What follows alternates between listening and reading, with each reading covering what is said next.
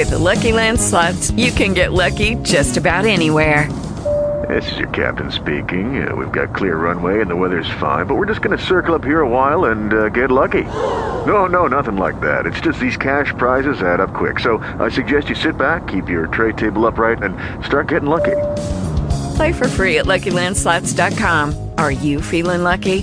No purchase necessary. Void where prohibited by law. 18 plus terms and conditions apply. See website for details.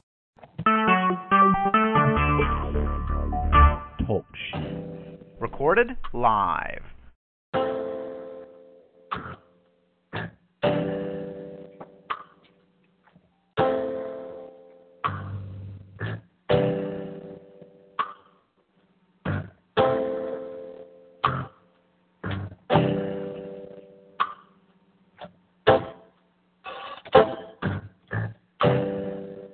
I just want to say thank you. I just want to say thank you. I just want to say thank you for being so good.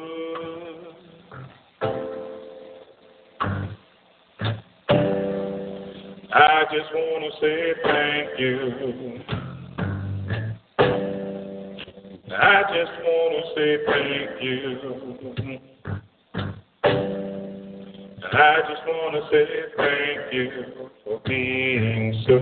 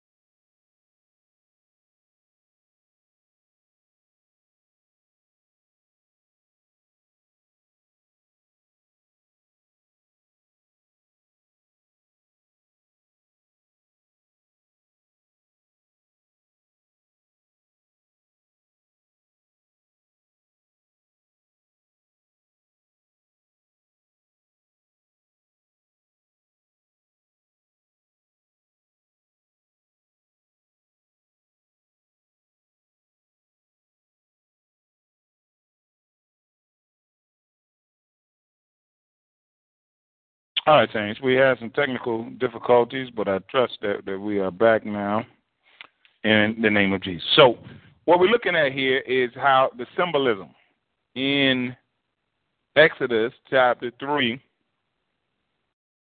verses 7 and 8, and 9 and 10 relates to our walk with God and our relationship with God right today. The Lord said, go back to verse 7. The Lord said, I have indeed seen the misery of my people in Israel in, in Egypt. So what is God saying? Uh, to us today, I have seen the misery of my people in in sin. I have heard them crying out because of their slave drivers. Again, we're crying out because of sin. And God says, I'm concerned about their suffering. So I have come down. God said then he come down. Well, what did he do in the in the form of, of Jesus Christ? He got in the likeness of sinful man, came down through forty and two generations, lived, bled, and died as a perpetuation or a substitute for our sin. He came down. So I'm come down to rescue us, or the Bible says to rescue them from the hand of the Egyptians. Well, Christ came to rescue us from sin and to bring them up out of that land or to bring us out of that place of sin, of that lifestyle of sin, and to bring us into a good and spacious land. Well, the good and spacious land is symbolic of the kingdom of God. The kingdom of God is a good and spacious land, it's a good and spacious place. A land flowing with milk and honey. Well, milk and honey is symbolic of, of, of what you need.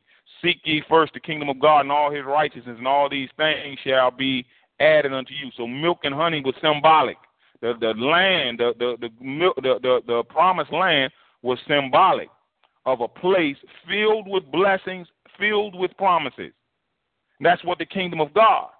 If you want to go or if you'll enter in, it's a place filled with blessings and filled with promises. People come telling me, ah, Apostle, you have to go back. You know, I'm just trying to imagine. Somebody tell me go back to not being saved. You insane. You're insane. The kingdom of God is, is too many blessings here and too many promises of blessings. There's blessings that God got for me over here in the kingdom, and God has for us over here. We ain't even got it. There's trips that we that, that, that God got for us over here in the kingdom that we ain't even gone on yet. There's finances that God got for us over here in the kingdom we ain't even laid our hands on yet. Now, it's the home of the Canaanites, Hittites, Amorites, Perizzites, Hivites, and Jebusites. Now, that is symbolic of demonic forces. We wrestle not against flesh and blood, but against rulers, authorities, powers of this dark world, spiritual wickedness in high places.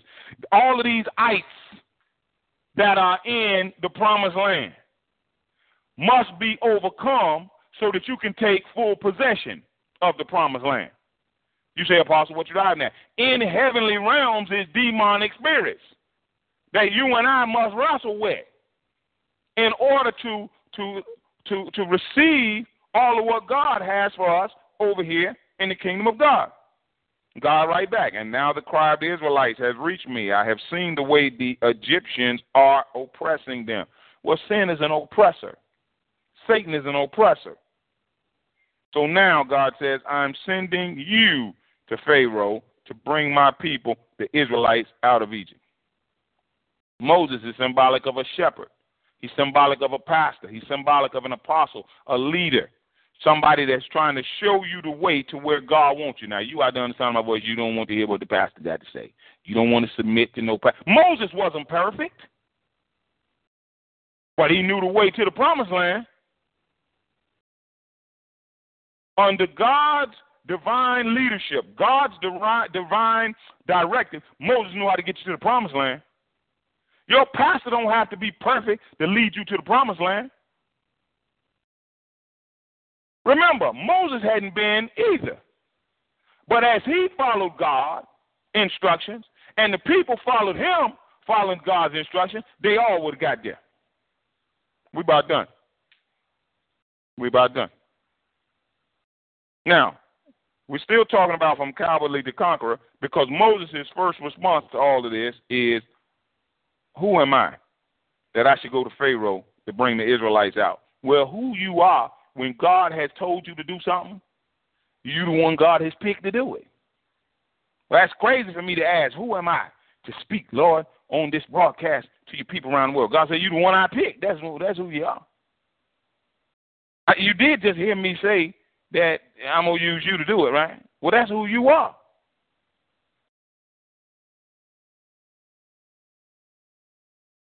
You the one that I'm sending. You're the one that I'm picked. You, it's a stupid question to ask God. He's sending you to do something. You ask, who am I to do it? You're the one I just told to do it, ain't you? Let's get this straight. All right, you, you ask your your son, go upstairs and wash the dishes, and he jump up. Who am I that I should wash the dishes? You the one I just finished telling. Now, if you don't want to get hit with something, get on up there and wash them dishes.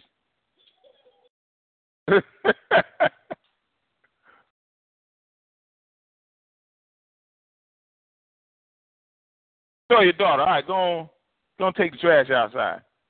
She jump up, put a put a scarf around her neck, put a cape on.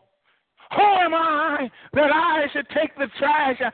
You the one that I had just told to take that trash out. And if you don't get that trash out, you're gonna get hit with something. Who am I? Talk about who am I? You're the one I just told to do it. Go. God just finished saying, look at verse 10. So now go. God said, Look, I'm finished explaining myself to you. I'm finished explaining yourself to you. Now get down to what I have called you to do. See, some of you all still eh, asking, Who am I? If God told you to preach, you the one that God told you. You the one that He selected to preach. Who am I? You, if you the one God told to sing, you you the one that's to be singing. Sing something. Now go. God said, look, I'm, I'm finished explaining myself to you. I'm finished explaining yourself to you. And I'm finished explaining your purpose to you. Now gets to stepping. Who am I? Who? Mm-hmm.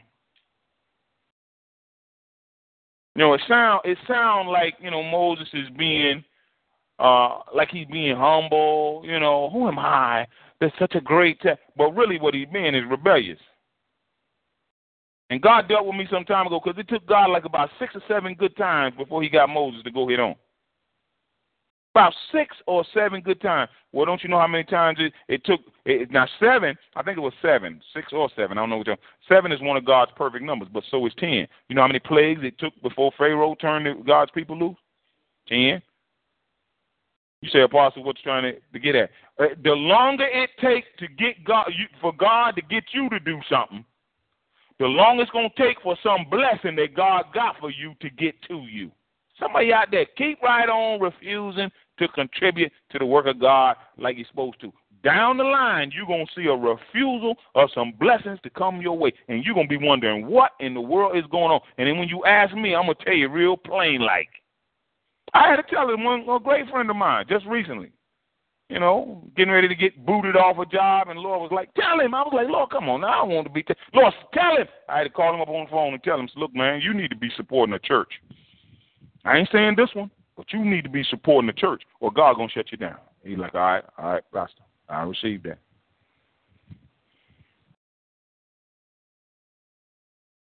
Whether he do it or not, that's his business. But I'm feeling a whole lot lighter and a whole lot better about myself. You out there not supporting the work of God, not supporting the church, you it's just a matter of time before God gonna shut you down. And you're gonna be wondering why. You got to support listen, listen. God said, Robert, show it to him. Don't tell him this one, because some of these some of these spirits you're dealing with, they need to see it in scripture and that will help them. Turn to First Corinthians chapter sixteen. Turn. Turn. I don't wanna I ain't I ain't quoting this for y'all. I'm gonna read it to you. So now you're going to be completely without excuse. First Corinthians chapter what? 16. Oh, here go apostle telling us to tithe. No, I ain't gonna tell you to tithe. I ain't gonna tell you that. I ain't gonna tell you that. Why you how come apostle, how come you ain't gonna tell us that? I ain't even gonna go into why I ain't gonna tell you that. But what I am gonna tell you is this, because this is New Testament, this is scripture, and this is talking about money.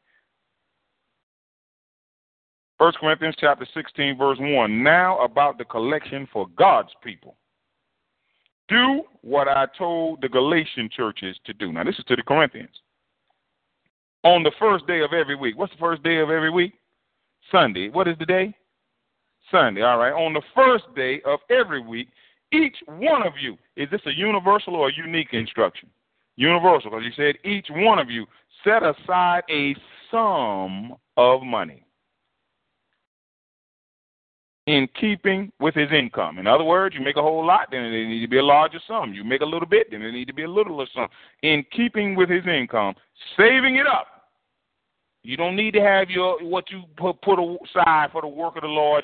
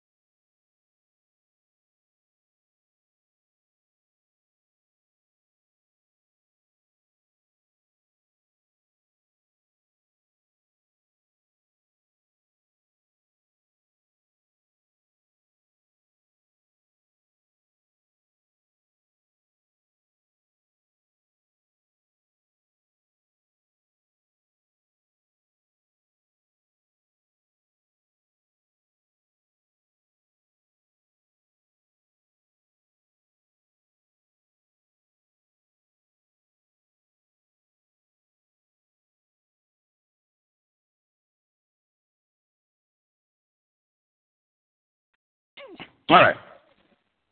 First Corinthians chapter 16, verse 1. Now about the collection for God's people. Do what I told the Galatian churches to do on the first day of the week, that Sunday. Each one of you, that means every child of God, should set aside a sum of money in keeping with his income. A sum of money. Didn't say whether it was 10%, 20%, 50%, but a sum of money in keeping with his income, saving it up. In other words, putting it to the side Paul said, so that when I come, no collections will have to be made.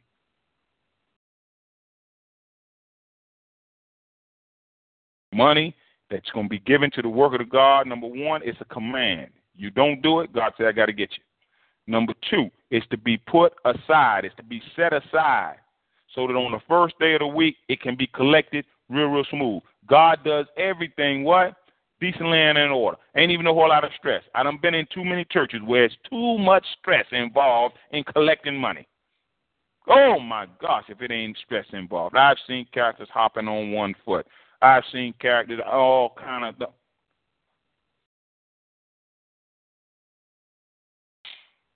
All right, that's it, children of God. That's how that's how money collection's supposed to go. Real, real smooth. Paul said. Set, set it aside real, real quick so we can spend time not talking about a whole bunch of money. We can spend time about talking about how to get you closer to God, how to sanctify your, your spirit, soul, and body, which is what church is really supposed to be about. All right, let's move on from there. Let's close out. So, Moses, we see two instances here, you know, where Moses was was fearful, but in spite of that, I'm hearing God say, I still used him, and I still had purpose for him. You know, m- many of God's great men and women servants were fearful, you know, had doubts, unbelief, had all kind of stuff. But as they uh, submitted themselves to God, you know, and walked by faith, they were still able to do great exploits. And so it is with you and I. Courage does not mean the absence of fear. Courage means the overcoming of fear. Don't mean that, you know, you, you ain't scared, but I did it. A lot of times, them jokers that ain't done nothing, I might have been scared, but I did it. So keep that in mind. As as you know, as we you know, as we uh, launch out into the deep, you know, with our fear, still push on.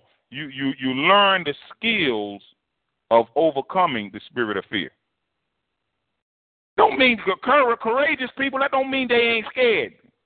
They just with my scared, I'm still gonna fight. With my scared, I'm still gonna dive. With my scared, I'm still gonna jump. With my scared, I'm still gonna get on a plane. With my scared, I'm still gonna preach. With my scared.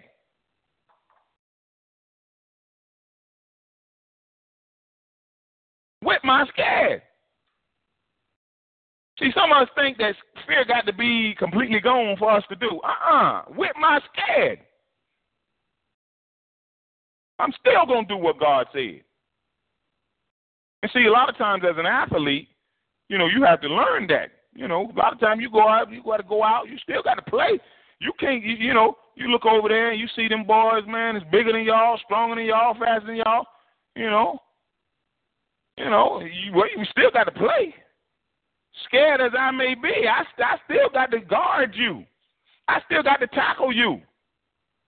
Scared as I may be, well, ain't no need, ain't no need to keep right on scared, being scared, because I still got to play. When they call out the starting lineup, they still and that guard number 24, Robert. I still got to go running out there in front of 10,000 people. So, so why keep right on letting this? What, what, what, what am I gonna do? Tell our coach I can't go out there and play. I'm scared of them boys. No, I got to deal with this craziness that's going on in me and go get the job done. And God is saying, deal with that craziness in you. Get the job done. Father, in the mighty name of Jesus Christ, again, we thank you today, Father, for such a blessed word, a blessed time in your presence. Father, we give you all glory, honor, and praise. That people, people have been edified, encouraged, strengthened at the preaching and teaching of your word today, Father. You have done wonders in our midst. Father, we pray for uh, supernatural healings, supernatural deliverances, supernatural edifications, Father, that men and women who have not do not know you in the pardon of their sins, we pray that by your spirit, and by your power, they have been convicted and converted today into the mighty uh, family of Jesus. We pray that someone has confessed with their mouth today and believed in their heart that Jesus is Lord, repented of their sins, and that uh, taken by faith that you have raised Jesus from the dead. And on the on the appointed time, Father, you're going to raise us up from the dead as well, the resurrection of the righteous as well as the wicked. We pray, Heavenly Father, that, that, that someone has heard your word today and made a decision not to just be a hearer of your word, deceiving yourself, but being a doer. We understand and we know that it is in the doing of your word that your blessings will flow. Father, watch over us as we part one from another. Until we meet again, may the grace of our Lord and Savior Jesus Christ, the love of God, the sweet fellowship of His Holy Spirit rest, rule, and abide henceforth, now, and forevermore. Surely, goodness and mercy shall follow us all the days of our life, and we shall dwell in the house of the Lord forever and ever. Amen and amen. Three questions, children of God. Here we go. Three questions. Uh, here we go. Explain in detail what happens to Moses at 80. Explain in detail what happens to Moses at 80. Maybe give yourself about four or five lines before you write the next question so you can explain well. Give yourself some space there. Question number two Describe the symbolism of Exodus chapter 3, verses 7 through 10. Explain the symbolism of Exodus chapter 3, 7 through 10. And number question number three, why is it a stupid question to ask God, who am I when he told you to do something? Why is it a stupid question to be asking, who am I, when God has told you to do something?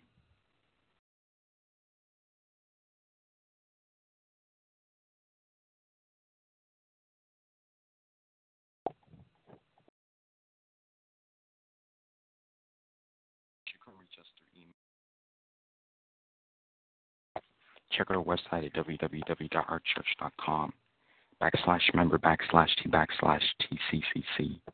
Feel free to join us on TalkShoe, Spreecast, YouTube, and iTunes at 9 a.m. 7 p.m. daily. On TalkShoe, call 724-444-7444. Enter ID 17959. On Spreecast, type in Robert Bryant on YouTube and the Christian Center Church channel. You can see excerpts of Apostle Robert Bryant on YouTube. Donations should be sent by using the donation button on the church website or our TalkShoe homepage. God bless you and heaven's among you in Jesus' name, amen. With Lucky Land slots, you can get lucky just about anywhere. Dearly beloved, we are gathered here today to. Has anyone seen the bride and groom? Sorry, sorry, we're here. We were getting lucky in the limo and we lost track of time. No, Lucky Land Casino, with cash prizes that add up quicker than a guest registry. In that case, I pronounce you lucky. Play for free at LuckyLandSlots.com. Daily bonuses are waiting. No purchase necessary. Void where prohibited by law. 18 plus. Terms and conditions apply. See website for details.